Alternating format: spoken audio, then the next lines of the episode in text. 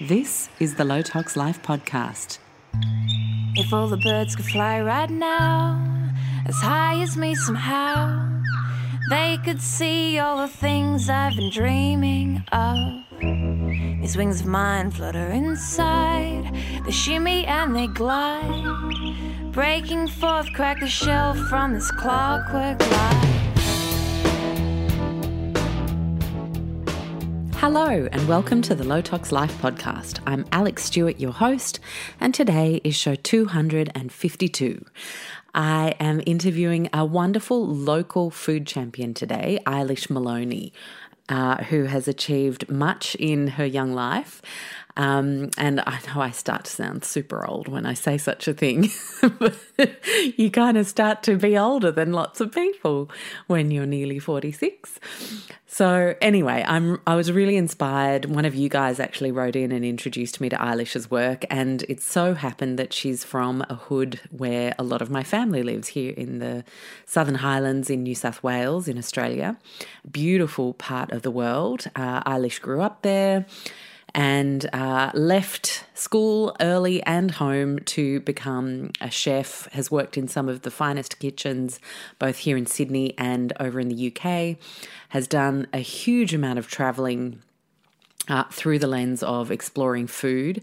Uh, and uh, I um, really am excited about what she's then come home to do. So while she could have literally, from the kitchens she's cooked in, chosen where she wanted to work in the world uh, after putting in the hard yards in some of those kitchens she decided to come back to the Southern Highlands and start a cooperative, uh, working with local suppliers, education in the community, starting to look at creative ways in real time, day to day, week to week, on how to reduce things like food waste, how to empower locals to do the same, masterclasses and events on things like composting, getting all the hospitality kitchens in the region to uh, plug into a big composting network to reduce the food industry waste, a whole bunch of cool things. And I think it's really important that we amplify the voices of these community champions because it shows us not only what one person can do if they decide to start doing it, but also what we can all do to make sure we know these people exist. And they do. In most communities, they do uh, so that we can actually support them. Because this kind of stuff doesn't keep going unless people start to make the most of them and start, start, start to buy that jar of pickles, start to bring your compost in, start to um, get a coffee at that cafe where all that good stuff is happening. And I think it's really important for us to seek these cooperatives out to seek these waste warriors out and to back them. If you're not going to do it yourself, next best thing is to back the great work other people are doing, right? So we're going to hook into that conversation with Eilish Maloney in just a little second. But I wanted to remind you that we have a wonderful Australian uh, air filter uh, brand, Oz Climate Winix, who also make the dehumidifiers that you would have heard of a couple of months ago. But this month, we're focused on air purification and filtration. And you have an extra 10% off your purchases through them. The code is Low Tox Life at the checkout. But if you want to give them a buzz, talk about your space, you know, it, it's a big purchase, and I'm a big fan of actually calling a company like uh, Oz Climate. They're so approachable and so knowledgeable in the area of air filtration. So you can say, our bedroom, our master bedroom's X by X meters, but our living dining's huge, or we've got quite a boxy little apartment. What do you recommend? So that you get one or two air filters that are going to really suit your space uh, rather than um, just getting whatever. We have an average size bedroom and the little compact air purifier is perfect for us and really good value as well. And I love that you see the uh, the blue, amber, and and red uh, light, so you can start to know what's happening around and see how it impacts air. So I know for a fact once a frying pan gets switched on in the kitchen, if we don't have our door closed to our bedroom, that starts to go red as soon as something starts to fry. Just to give you um, an example of how much cooking can impact our indoor air. And there's, of course, a lot of things that can impact indoor air quality mold, pets, uh, all sorts. So um, it's, you know, and then of course there's the um, wildfires and, and bushfires that have tragically impacted us in a huge way, both here, over in uh, America as well. Canada, Greece, a lot of regions in the world are starting to experience these more and more, which is exactly why we need to come back to championing uh, local food operatives and uh, getting that piece happening and doing all our things like changing to a, a carbon neutral or a green power source. Um, so many things we can do. But right now, we are impacted. And as with anything, there's the SOS plan get the air filter to make sure our um, health isn't compromised by these sorts of events. And then the long term plan, which is to heal, get better, feel good when it's something like mold, or working on climate change uh, solutions to stabilize climate. So I'm a huge fan of Oz Climate. I think they're a great business. They're a local Aussie business. And I want you to make the most of that offer during September. We're coming up to the summer. Who knows what's around the corner, unfortunately. And it could just be a great time to get that sorted. As someone recovering from mold illness, of course, my chief uh, concern is ensuring there are no mold spores flying around in my bedroom while I sleep. So that's one of the reasons I am super passionate about having one in my bedroom, for example. Anywho, the good news is is I also have an American air filtration offer for our US listeners, which I'm super excited about. Uh, and that is from the good people at the Air Doctor. And so all of our American and Canadian listeners can jump in on this. Uh, as I just said, um, you know, we have dust, we have invisible gases, VOCs from building materials if you've just moved or renovated or built. Uh, and then, of course, in a time where we might want to keep virus and bacteria counts low, air filtration can help with those uh, as well. So, the Air Doctor is giving uh, American and US customers up to $300 off their top model the AD 5000, which will be 699, that's $300 off, and free shipping on all orders. They have compact models as well, so you might want to check those out. And I have all of the details for you in the show notes. Probably easier for me to uh, put all of that in there. So head to the show notes. That's lowtoxlife.com forward slash podcast. And I have a ton more details on both the Oz Climate uh, Winix air purifiers for the Aussies and the air doctor units for the Americans and Canadians. Uh, so there's literally, well, unless you're in Europe, I'm sorry, guys, I couldn't do anything for you, but I'm excited to finally have something for our US and Canadian listeners. You can jump in and make the most of these offers over September. Now, let's get back to the all important and inspiring story of community change and uh, waste reduction with Eilish Maloney. Enjoy the show. Hello, Eilish. How are you? I'm good, thank you. How are you? I'm great. And I'm excited to have you as part of our series on food and connecting to source on a deeper level because you're doing great things in your community setting. Um, what got you into food? Um, well, both my mother and father have family um, farming backgrounds. Dad's dairy, mum's beef. Mm-hmm. Um, but it kind of wasn't until school, year nine, that I did uh, food technology, and it just clicked. I didn't.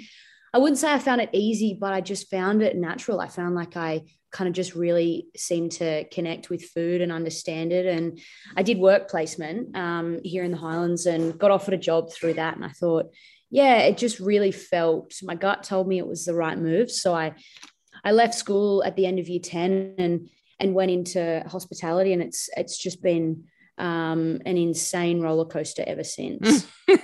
you worked in a couple of really high end, fast paced kitchens, both here and in the UK.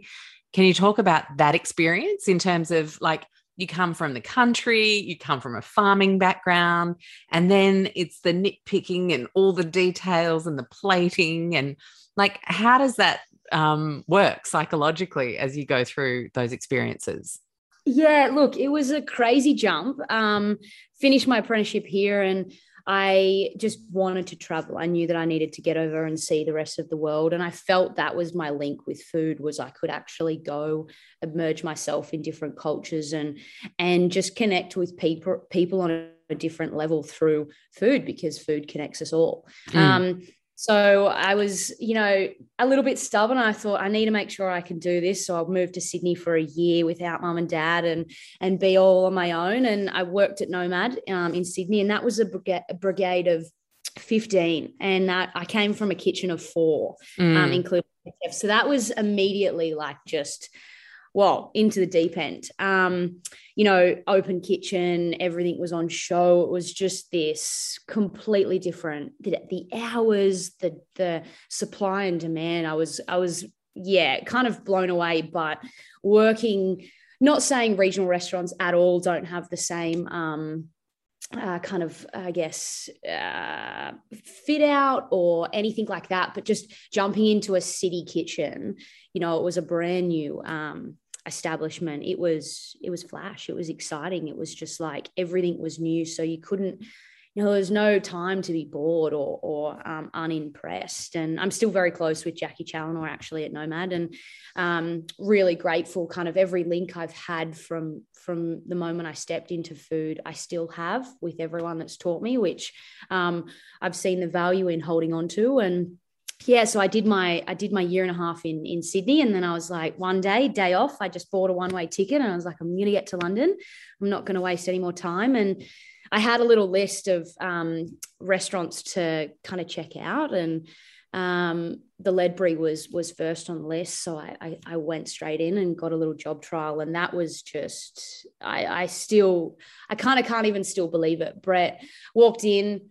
I'm quite a short a short female, so walking into a kitchen full of boys like honestly running running from 7 a.m in the morning and this kitchen was only a small kitchen and a lot of them Australian chefs kind of just like, oh, who are you? And I was like, oh, hey, like trial and you know jumping in on prep for half a day and then Brett Graham himself coming in and he was like, Eilish, you're going to stand on the pass and you know you're just gonna you're gonna you're gonna watch and he just started feeding me and i felt a little awkward being like oh like this grown man's feeding me this food but every single thing i ate was just incredible like the flavor the execution, I was like just instantly drawn in. And he sat me down, and you know, the first um, words that he said to me was, "I know how hard it is to move across the world. So you know, I'm here. I I can be your family. We we are a support network, and if you want a job, it's yours." And from that moment on, I just have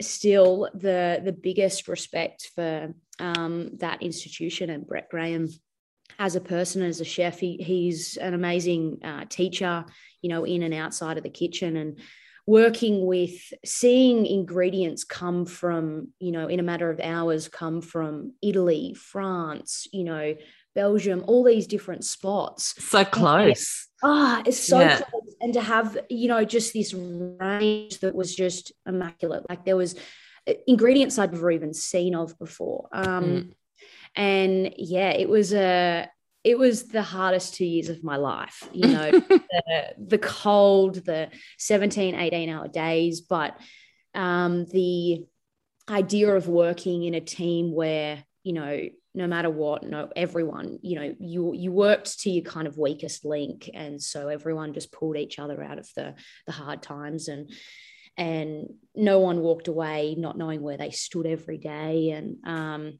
yeah, it genuinely the Ledbury in London kind of changed um, the way of food for me. Um, mm. And it goes to show, like, I mean, obviously, those hours are probably not great to sustain uh, for a long period of time over one's life. But at the same time, it's not just how much sleep you get that makes you feel good as a human. Work culture, motivation, a sense that someone's supporting you, catching you if you fall, all of that stuff's really important as well. And I genuinely believe that if, as long as you have most eggs in the basket, like one can flail for a few years and you'll be right. Um, and uh, and it certainly sounds like you had that there.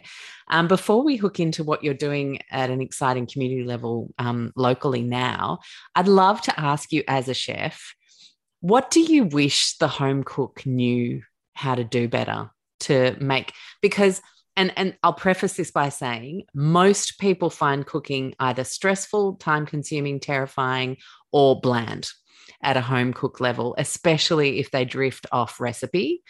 Uh, and uh, I, I, love helping people dispel those myths. But as a chef, I would love to um, rack your brain for a few tips for the home cooks. Yeah, well, I've definitely noticed it. It's funny ever since ever since I got into cooking, the amount of friends and family that are like, "Hey, how do you poach an egg? How do you do this?" And I'm like, "Wow, what comes really simple and you know um, easy to me actually isn't and in this day and age and a lot of people are i guess uneducated or nervous about food and food should be fun you know mm. shouldn't be seen as this oh well chore because we have to eat to stay alive i think um, and it's been the big focal point for the business that i've launched i think looking at an ingredient and looking at it as a whole not um, oh, I've got a piece of steak, so I'm just going to cook that piece of steak. You know, a piece of steak drops X amount of fat. You could then, if you're having potatoes, you know, use that fat to instead of olive oil, gloss over your potatoes, and you're using, you know, you're kind of creating a dish to become whole as one, not just every every in, um, ingredient as a, a single use. And I think if people stopped and instead of going, well, I've seen, you know, a carrot peeled and then chopped into four quarters. So that's how I'm going to do it. It's like, well, make it limitless and put on a bit of music. If you want to drink some wine or something, like make it, uh, you know, a fun um, event, uh, an adventure. You know, it doesn't, if, if, if something goes wrong, the worst thing that comes out of it is you know that maybe not not not to do it again or that it's just not your sort of cup of tea i think if mm. people people seem to be so scared about trying trying things even just tasting things i'm like well if you don't taste it you don't know what it is and mm. i think that's that's how i've come to understand what matches with things what uh, foods go so well with one another because you eat something you try something you go ah oh, whoa that you know that creamy element goes so it cuts through the you know the lemon you know the lemon juice in uh, the salad so that just complements one another so i think never be never be scared to um, taste something to its full potential and and uh, the first thing I ever kind of got taught in a professional kitchen was cooking is more than just what you see. It's feeling, it's listening. It's so surprising when you're cooking something or you, you know uh, something's in the oven you can if you if you really pay the attention and, and listen to it you can you can tell if it's burning because it's sizzling or it's you know there's a sound that doesn't actually sound normal and sound nice mm. whereas a, a beautiful little saute in a pan well it's got this gentle sound to it um, and it kind of all rolls into one and if you if you if you're just present within within your cooking um, and give it the time. You know, ingredients, the best ingredients, if you're using, you know, really honest, um, natural, organic ingredients, and you just give them the time they deserve and the respect, you don't have to do really much to anything to make it taste phenomenal. Mm. And and that really using those words like uh, respect that it deserves helps lift food out of the chore land and into the privileged land because it really is a privilege to have access to great produce. Um, you know especially if you're in the city and you don't ha- you're not surrounded by green space to to grow stuff. Definitely. Um, very and, lucky. and you know brett brett said to me once we got this box of um, white asparagus in in london. And i was like oh, i've never seen white asparagus before. And he was like you peel this asparagus with such care and dedication and respect just as much you know as you would cutting a you know a top end piece of premium meat or, or fish or what you know truffles. It every ingredient has been cared for equally as much. You know there's nothing of higher value than anything in in food. And i think if you can really um, visualize that everything just rolls into one. It really nice yeah, and it's all part of a life cycle out there. So it's all part of a beautiful cycle in our kitchens. Definitely. Nice. And so obviously after the Ledbury, you could have worked anywhere. Uh, why come home?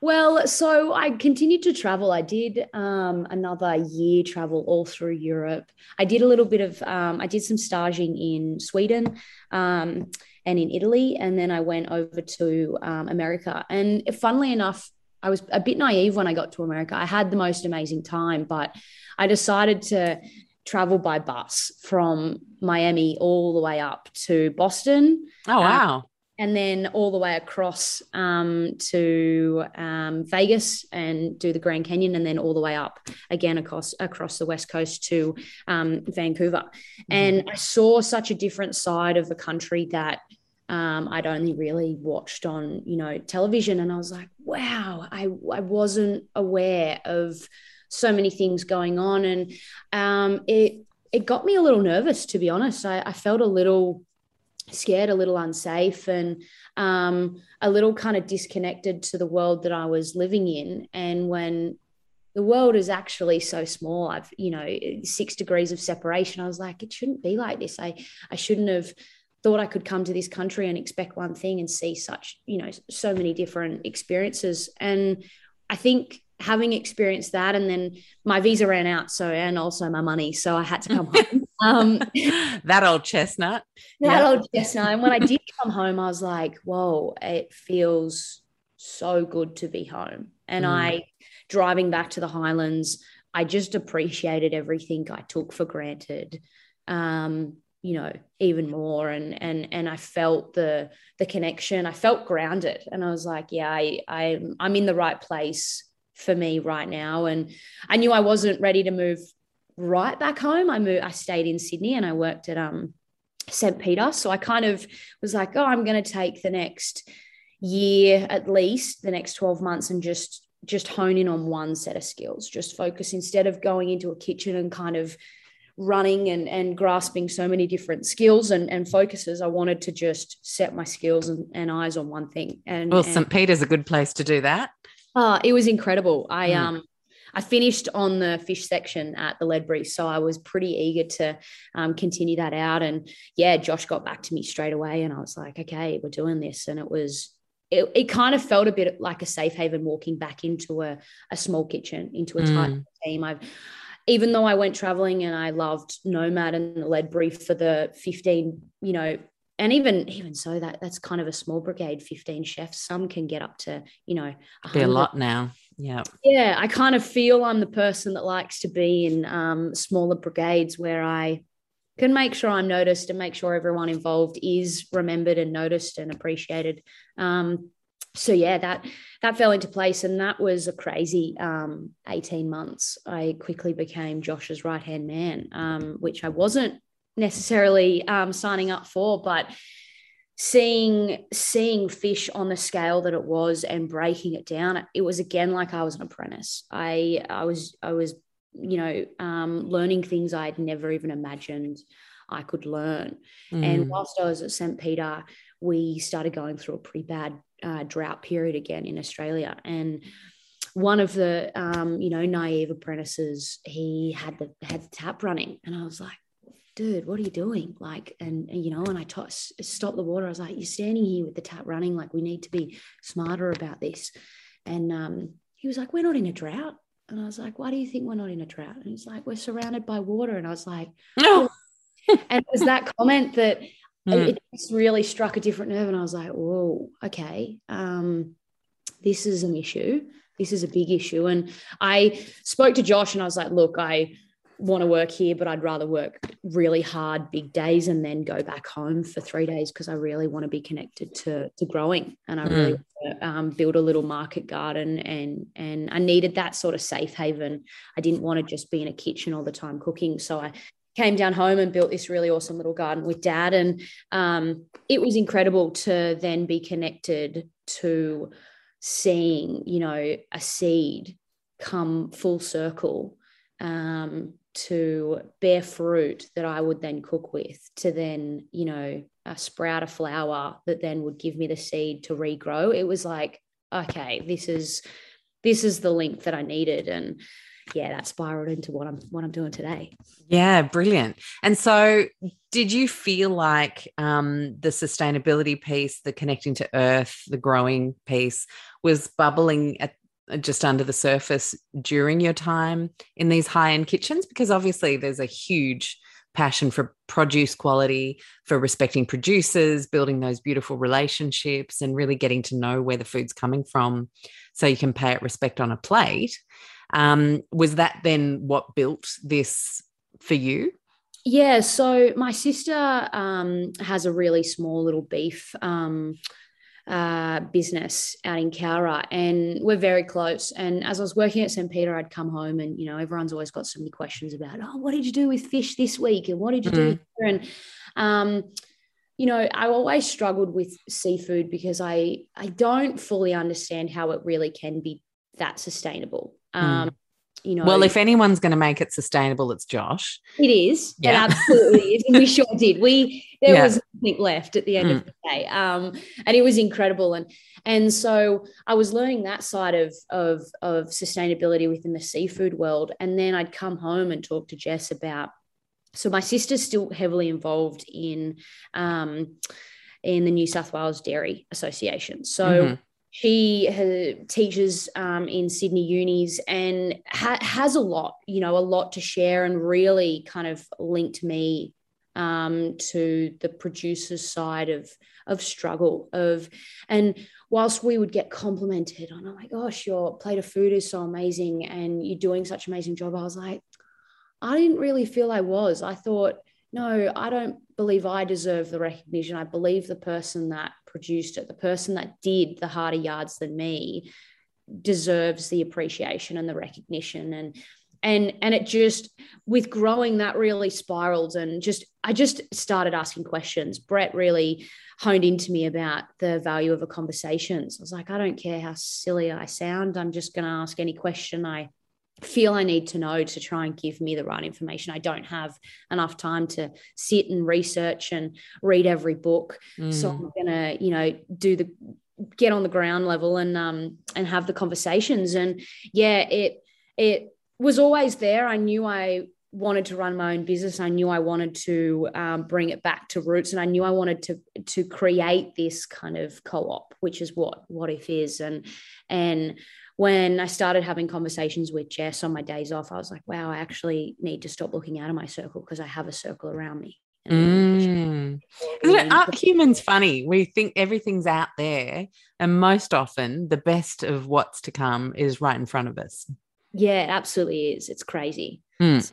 And that kind of, if we think about the biggest problems we face in making climate change and soil health and all those kinds of things relevant to the everyday person, it's not about massive big picture documentaries and you know all that kind of stuff out there. It's actually about planting something growing it keeping the seed making a new plant grow and getting connected.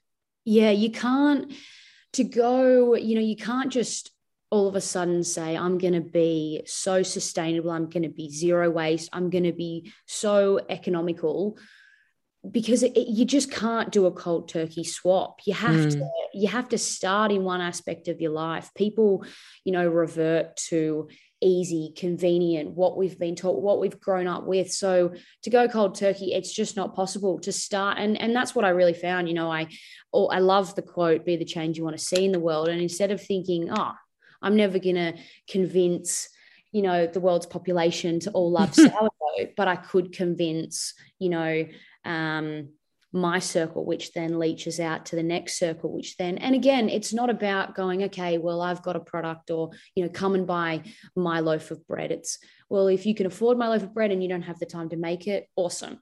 Join on in. But if you have the time to make it, even better. If you can implement, you know, it's it's it's not necessarily it, it's whatever you kind of need to make it for yourself because our lives are all so vastly different. To live yeah. all the same, it's impossible. Yeah. Um, 100%. I always say there's no shame in outsourcing, but if you are going to, like, let's make a plan and make it really good stuff.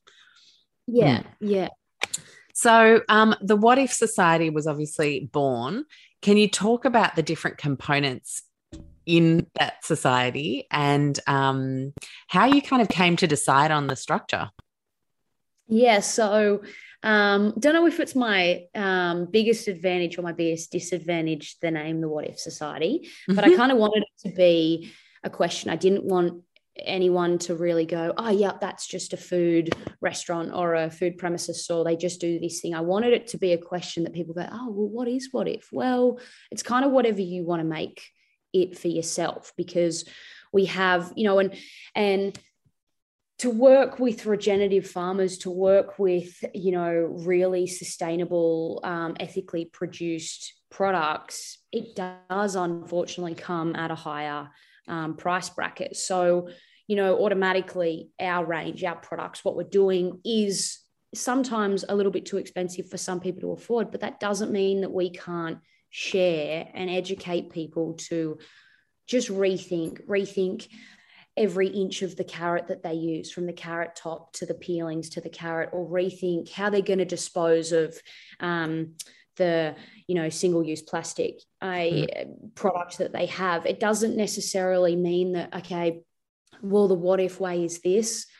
You, you make it what you can within the same structures of what we're trying to do. So it is food um, but the kind of beautiful thing was food is linked to everything you know what do we eat food on a plate what do we eat it with cutlery well how is that produced it, it's it's a knock-on effect through it all how do we mm. uh, dispose of the waste from our food it could go to feed animals or go into making another byproduct or X, Y, and Z. So I wanted it to be this real chain of events and chain reactions. So um, we recently just um, launched a little studio, which is mm-hmm. awesome. Um, so that kind of naturally fell into place. Um, so it's an open plan studio. We have kind of a little general store on one side where we hand make everything down from, you know, our pickles and our ferments to our butter to our kombuchas and ginger beers, vinegars, breads, all of those sort of things, and trying to be that one stop shop for the everyday consumer, but viewing it as well. If you know, 50 years ago, we could live off just really, and I'm not saying simple because simple doesn't sound exciting, but you know, the everyday essentials that should be just our everyday essentials and and live with well if i've got excess maybe we could swap and trade and you could take some and then I could take something that you have. And we have this you know full circle that is just communicating and connecting and um, so yeah we've got a little general store. Uh, it's a little eatery on the other side so people can come in and and, and eat and see um, mm-hmm. products kind of that we sell. Um, and then we have our composting. So we compost um, it is a slow a slow burn. Uh, we have some really awesome little businesses from gyms in the southern highlands to cafes to you know offices composting with us. We collect their waste um, and then compost it out of little gardens. Um, and then of course there's our there's our master classes and our little events. So trying to come trying to come at it as a well if you yeah again can't afford um, you know our bread or our butter or our milk then you know join our society be linked with our little recipes and wherever you source your food hopefully it changes the way you want to source your food and then the, the way you want to use it and then the way you want to dispose of it. Um, you know i've had a lot of people be like oh i happen to make some ricotta on the weekend and i've got all this whey. I don't really feel like processing it. Can you use it? I was like absolutely. Bring it on in. Yeah. um, and yeah that's the idea is is having this society where you can ask the question you can um, get the answer you can get a recipe or um, rethink you know whether you want to grow veggies at home or um, support the little community gardens. We've got a pocket of community gardens down here that, you know, have amazing little markets of a weekday selling, you know, produce that, and the volunteers that actually work there are, you know, homeless or underprivileged people that uh, are, are, trying to get a kickstart in life. So it's a really great little circle. And like I said to some people that came in yesterday, it's not about coming and supporting me and giving you know me your money. It's actually well if you come and support what if then you're actually supporting six seven other businesses within our circle. And it's that chain of reaction. Um, and hopefully look we we build this brand that other businesses that and like-minded individuals go hey i am a woodworker that you know uses recycled timber or i'm a um a you know a, a anything um, mm. um, you know any artisan or any any producer of any kind goes hey yeah i want to be smarter about what i'm doing and i want to make a difference and i want to link with what if and we can we can grow this um, this brand to reach more people and to grow a community mm. and and that um, that waste reduction resourcefulness um, is is huge and um, I'm, I want to ask you as you as you were kind of starting to set everything up there would have obviously been a few sticking points along the way where you would have gone, oh, crap, we've ended up with this. There's just no way I'm going to be able to find a way to recycle that or use it or something. Were there some sticking points? Just, you know, especially as a chef, you would have done things a certain way for many years and then you do them in the zero waste aim context. And then you're like, oh, I'm going to have to figure out a way to sort that out. Um, what were some of those things in the very early stages? Yeah, there was. There was some sticky points. Um, and because you you're processing waste, you usually don't have enough time to do that. Like that's mm, that's the mm. big. It's a whole so, job in unto itself. Ah, oh, it is. And when you're processing a byproduct or a, a, wasted ingredient, you usually have even less of a shelf time uh, to do it. Mm. Um, so yeah, it was it was kind of before we launched What If it was about nearly starting um, backwards and going, okay, well, what are we, how are we going to process? What do we want to do? What do we want to offer that's going to form waste? And then how are we going to, you know, process that waste and make sure it does get processed and kind of setting up, making sure we were set up with, uh, like I have a, a, a great dehydrator that helps me process um, you know, if I can't um, preserve lemons quick enough, well, I'll, I'll stick some in a dehydrator and then I'll get a powder or a, um, a dried citrus or something like that. Um, I mean, I'm lucky enough, I've, I've got some really beautiful crocks, um, mm-hmm. some Japanese crocks that got gifted to me. Um, they're 40 liters, so they can hold some, some hefty um, mm-hmm. scraps quickly. But yeah, literally just setting up things backwards, being um, well aware of the volume that when you start producing things, the volume of waste that quickly adds up, and and actually already um, planning out what you're going to do with the coffee grounds or the um, yeah, dried citrus or the, I mean, the, yeah, citrus waste or all the peels or um, the way when we make our cheese or the buttermilk from when we make our butter or even, you know, our coffee machine, when a barista makes a coffee, there's always a little bit of milk left. And, you know, most baristas will chuck that down the drain to get a, uh, you know fresh milk. Um, foaming well we put it in a bucket and actually reduce it um, with some honey and it turns into like a condensed milk at the end of the day. So then we hello. pop that in yeah. a jar and sell it to people. I'm sure they'd like that for a little ice cream drizzle or oh, banoffee yeah. Mm-hmm.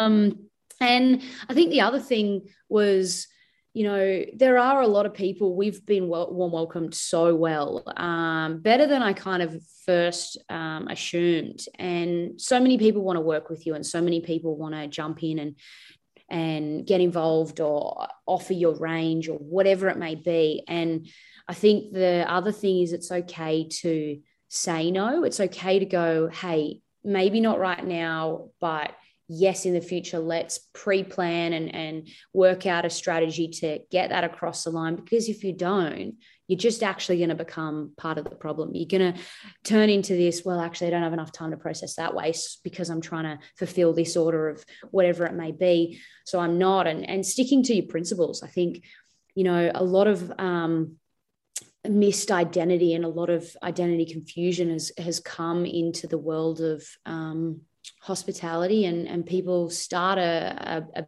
business and start a venture with this idea and think this is going to be amazing. And it it's hard. It's hard in the first it's hard for a long time and they go oh well this business is doing really well doing this so maybe i'll just do that. It's like no really stick to your core values. Stick to what you know you wanted to achieve and it, it'll come. Time is time in cooking, time in processing things, in preserves. Time is is is so valuable. You've just got to trust that you do have enough. Um, mm. And yeah. And um, I think that example of the barista's milk getting chucked into a bucket and reduced down with honey, um, like that's resource. That's not waste at all. That is something delicious. And and so seeing the opportunity in things is actually one of the real gifts of a, a, a setup like yours, right? Yeah, it's it. I kind of laugh. Some people are like, "Oh my goodness, what is this?" And I'm like, "It's waste. Um, mm. You're eating rubbish." I sometimes kind of put trying to put back in a joke. We did a we launched a little dinner um, a couple of months ago called "Let's Get Wasted," and it was yeah. a five um, dinner. And it was actually before we had our little studio we've connected with some really great businesses. So we went into their space invited people to their you know their location to see their space and then we did an event. And you know this form of collaboration was phenomenal. And then we yeah we did this five course um, tasting menu. And I was a little, to be honest, it sounds really bad, but I was a little daunted to um to offer it to grown men. I thought, oh, they're going to come in and they're going to expect one thing, and and I feel like they might not be fulfilled and to have people you know clap and say this menu's amazing you know you've you've just so you've thought about it and you've done so well it was it just made sense to go yeah we're going to keep doing these and we're going to people you can convince people to eat things that they assume as waste and it's it's it's a mind over matter thing it's mm. and it's mm. genuinely because we have been taught so different we see one thing so we think yep that's that's the way we've got to live that's the way we've got to do things and well we've been taught we, I mean, you said before we hit record that you don't even have a TV. Most people were taught how to live by advertising. I mean, really, let's be honest. You see something on TV and you think, oh, that's the, the spray I've got to buy to kill the blowflies, or that's the um, that's the chocolate I have to buy if I want to relax and have a break. Or, you know, um, of course, I won't be able to stop uh, eating those chips because the ad said so that I'm not going to be able to stop when I start. All those kinds of messages just get right in there. And um, and I remember seeing Neil Perry like decades ago because I'm 40, nearly 46. And so if I had a sick day from home, he would be like on the Good Morning Australia kind of thing. And he would be rabbiting on about produce. It's all about the produce. And this was like in the late 80s. And I was like, oh, it just sounds so like posh and chefy and like we don't have produce, we have potato gems. like, I just remember thinking it was so disconnected from my reality and my understanding of food as an early teenager, 13, 14 years old.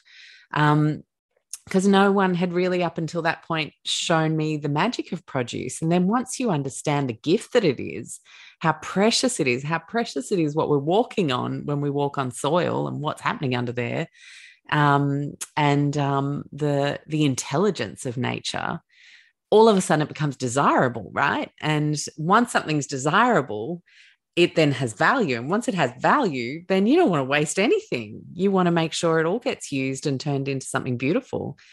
And uh, it's so awesome hearing um, about what if working on changing people's perceptions, something I love doing as well. And I know so many communities, farmers, journalists, all sorts of people trying to help people make those connections now because we're really at a point where our life depends on it.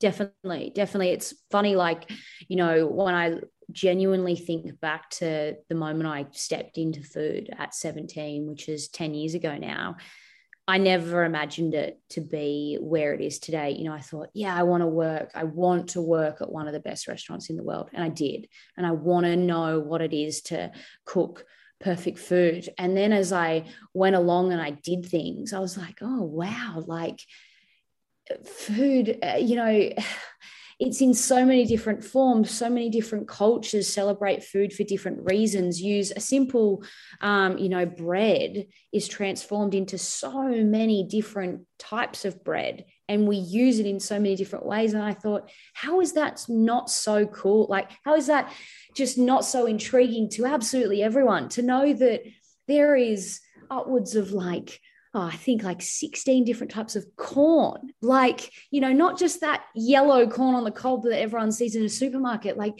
food is endless and it it is genuinely i really believe the the key to to it all because if we feed ourselves with the right food we then perform differently. We think smarter. We feel better. It is this natural effect of if we're fueling ourselves right, we're also then whatever we dispose from that is better. That's going back into the, you know, into the source, the earth that's evolving for us. It is this it's this you know full circle living that we should all want to be doing. It's it's not this competitive well someone's doing it better so i've got to try and do it better. no if we're just all doing it the same then we're all better for it. And um yeah it's it really gets me excited to to think of it's a challenge. It's a challenge to think of new ways to transform waste but it makes me excited because i think oh i can't fully visualize what that end product could be when I'm dealing with a waste product. And that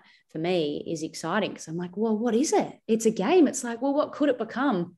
I don't know. It could become something really cool, like mm-hmm. condensed milk um, from a wasted product, you know. And I think, wow, I really hope to um, find a way um, into schools and to connect with um, the next generation because I do, you know, the first part of COVID was um, amazing for our industry. You know, chefs were starting to share, and we went through this period where we didn't share recipes. It was this competition. It was, well, well, I'm not going to tell you how I do something because mm-hmm. then you mm-hmm. might do it and you might do it better, and then we've got a competition, and it should never have been formed like that. And you know, we we opened up our world of hospitality and now it's kind of been going on for so long a lot of people you know aren't wanting to come into our industry even for producers with growing and and and farming because it's hard. It is mm. it is hard but it, it it shouldn't be hard if people are, are sourcing it correctly and people want to be connected and understand and have this relationship.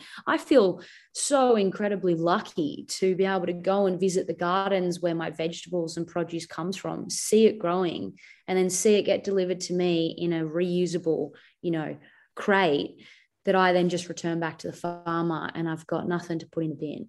Mm. And the vet, you know, the produce, people are like, oh, I feel like I can't even eat that. That's so beautiful. And I'm like, yeah, it like really is. And you know why? Because it's been grown with intention and it's been, you know, um, it's been grown with purpose and and every like it's yeah you, you don't even have to do anything to the produce because it's just tastes so good it actually mm. tastes like it tastes yeah. Um, and then once a human being's nourished, all of a sudden, all those weird snacky things that fill up 59% of our trolleys on average, which is just crazy to me to think of as a stat. Um, like people say we can't afford good produce or organics, but 59% of our trolleys are ultra processed foods um, that really don't serve to nourish us at all. And so, actually, maybe we could, and maybe we could change things up just by writing a new story about how we relate to food and what it is. Well, definitely. I mean, I had a conversation with um, Justin, who's from Duckfoot Farm, who who produces. I post a lot about him on on our page. Um, he produces all our vegetables, all above ground. He does the Charles Dowding um, no dig method, so uh-huh.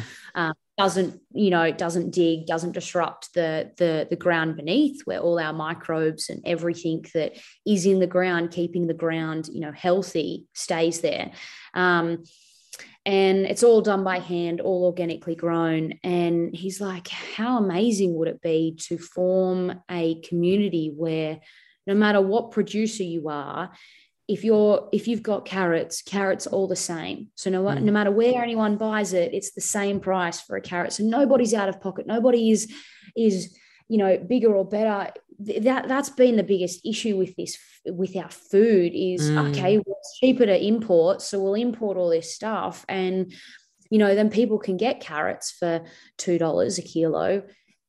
And organic or you know regenerative farming um, carrots are now you know six dollars a bunch. And people are like there'd be no way i can afford that. It's like well there would be if we changed a few little um, things. Like essentially just don't don't buy your fruit and veg from coles and woolworths or you know these other brands buy it from you know your local farmers markets there's there's in Sydney, there are, you know, phenomenal um, uh, businesses getting yeah. veg boxes from small produce farmers all over Sydney, you know, and they can be delivered to your door. It is dead simple. Mm.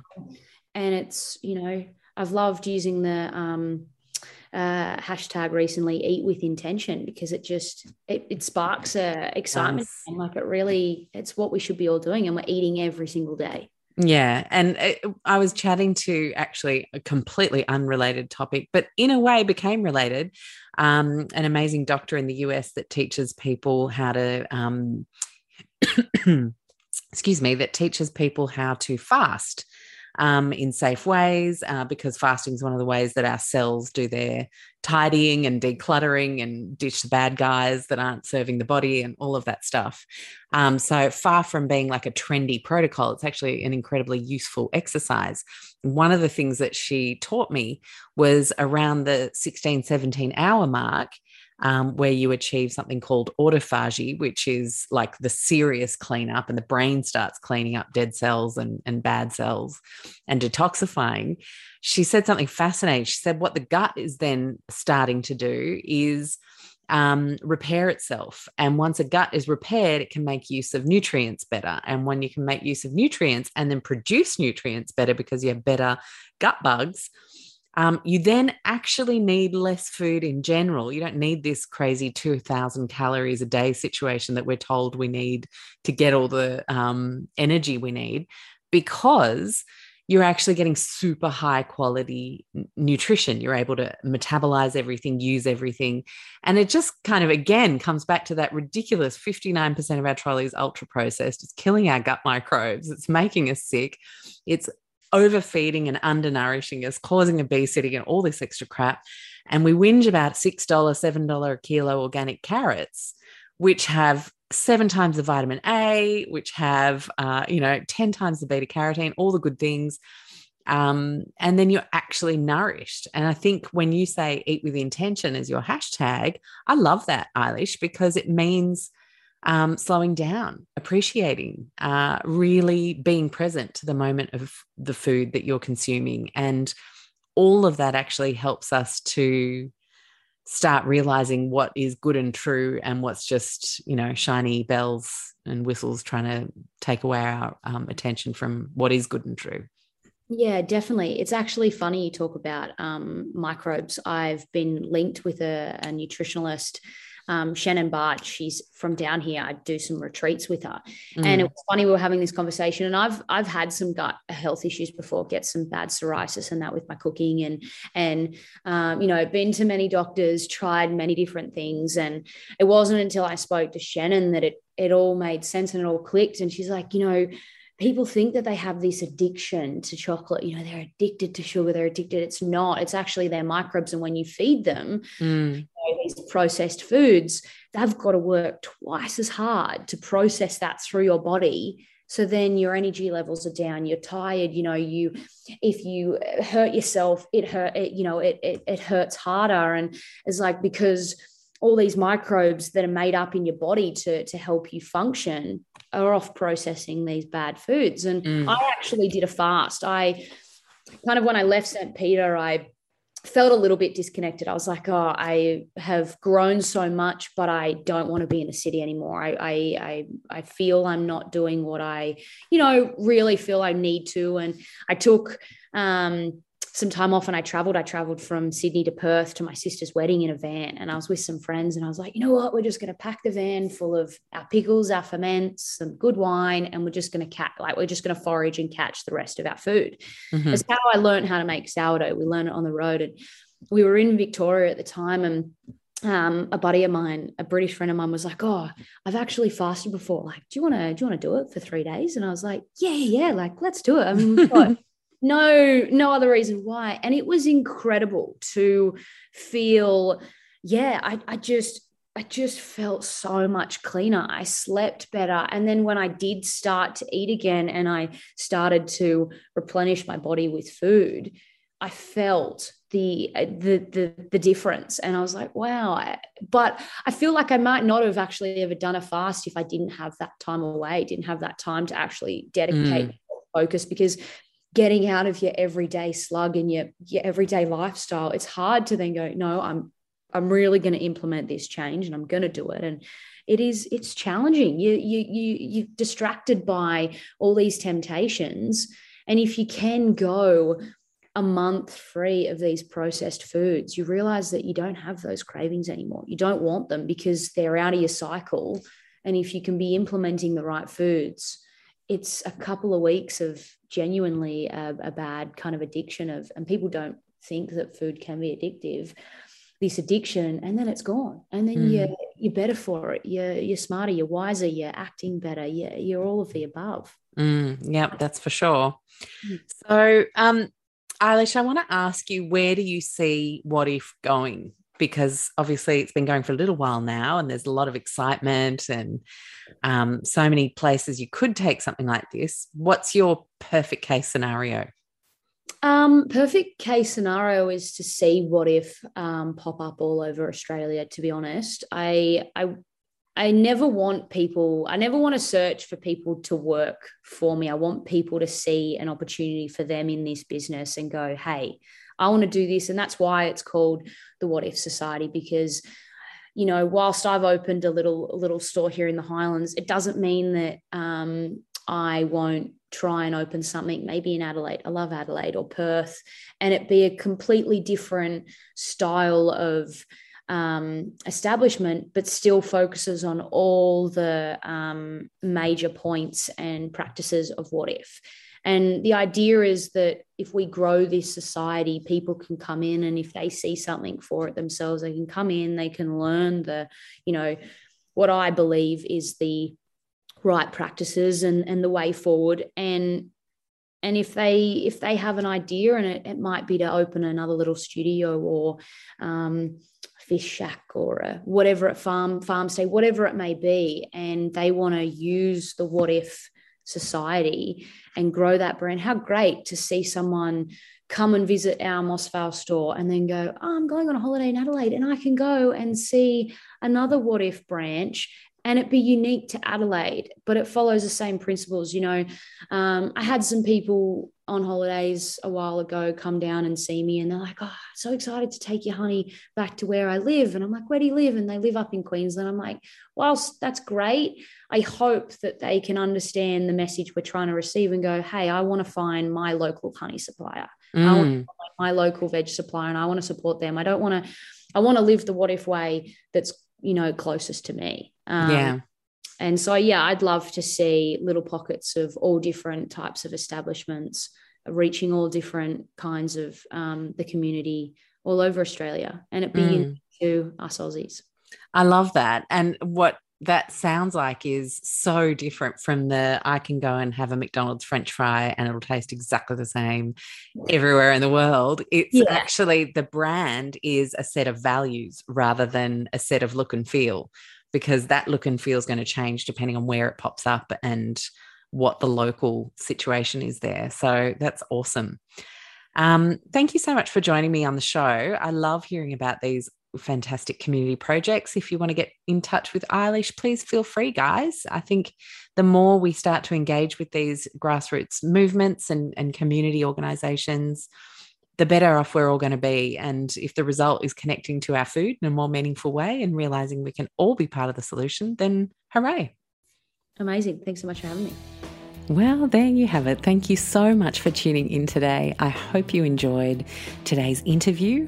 And I want to remind you that you can come join me on social on Instagram at Lowtox Life, or one word, or my personal Instagram uh, at underscore Alex with two X's, Stuart, S T U A R T. On Facebook, you can find us at Lowtox Life. Uh, and of course, lowtoxlife.com. And if you want additional support and community around leading a low tox life, I can't recommend a better thing to do than to come join us at the Low Tox Club for just $49 Australian per year, which is about 29.30 US, about 27 euro and about 25 pounds. You get a stack of club member perks and the benefit of a beautiful private Facebook community. So check out the website lowtoxlife.com, hit the Explore tab, and you'll see join the Low Tox Club as your very first option there. I hope to see you in there. If not, I will see you in our wider community sometime soon. Thanks again for tuning in.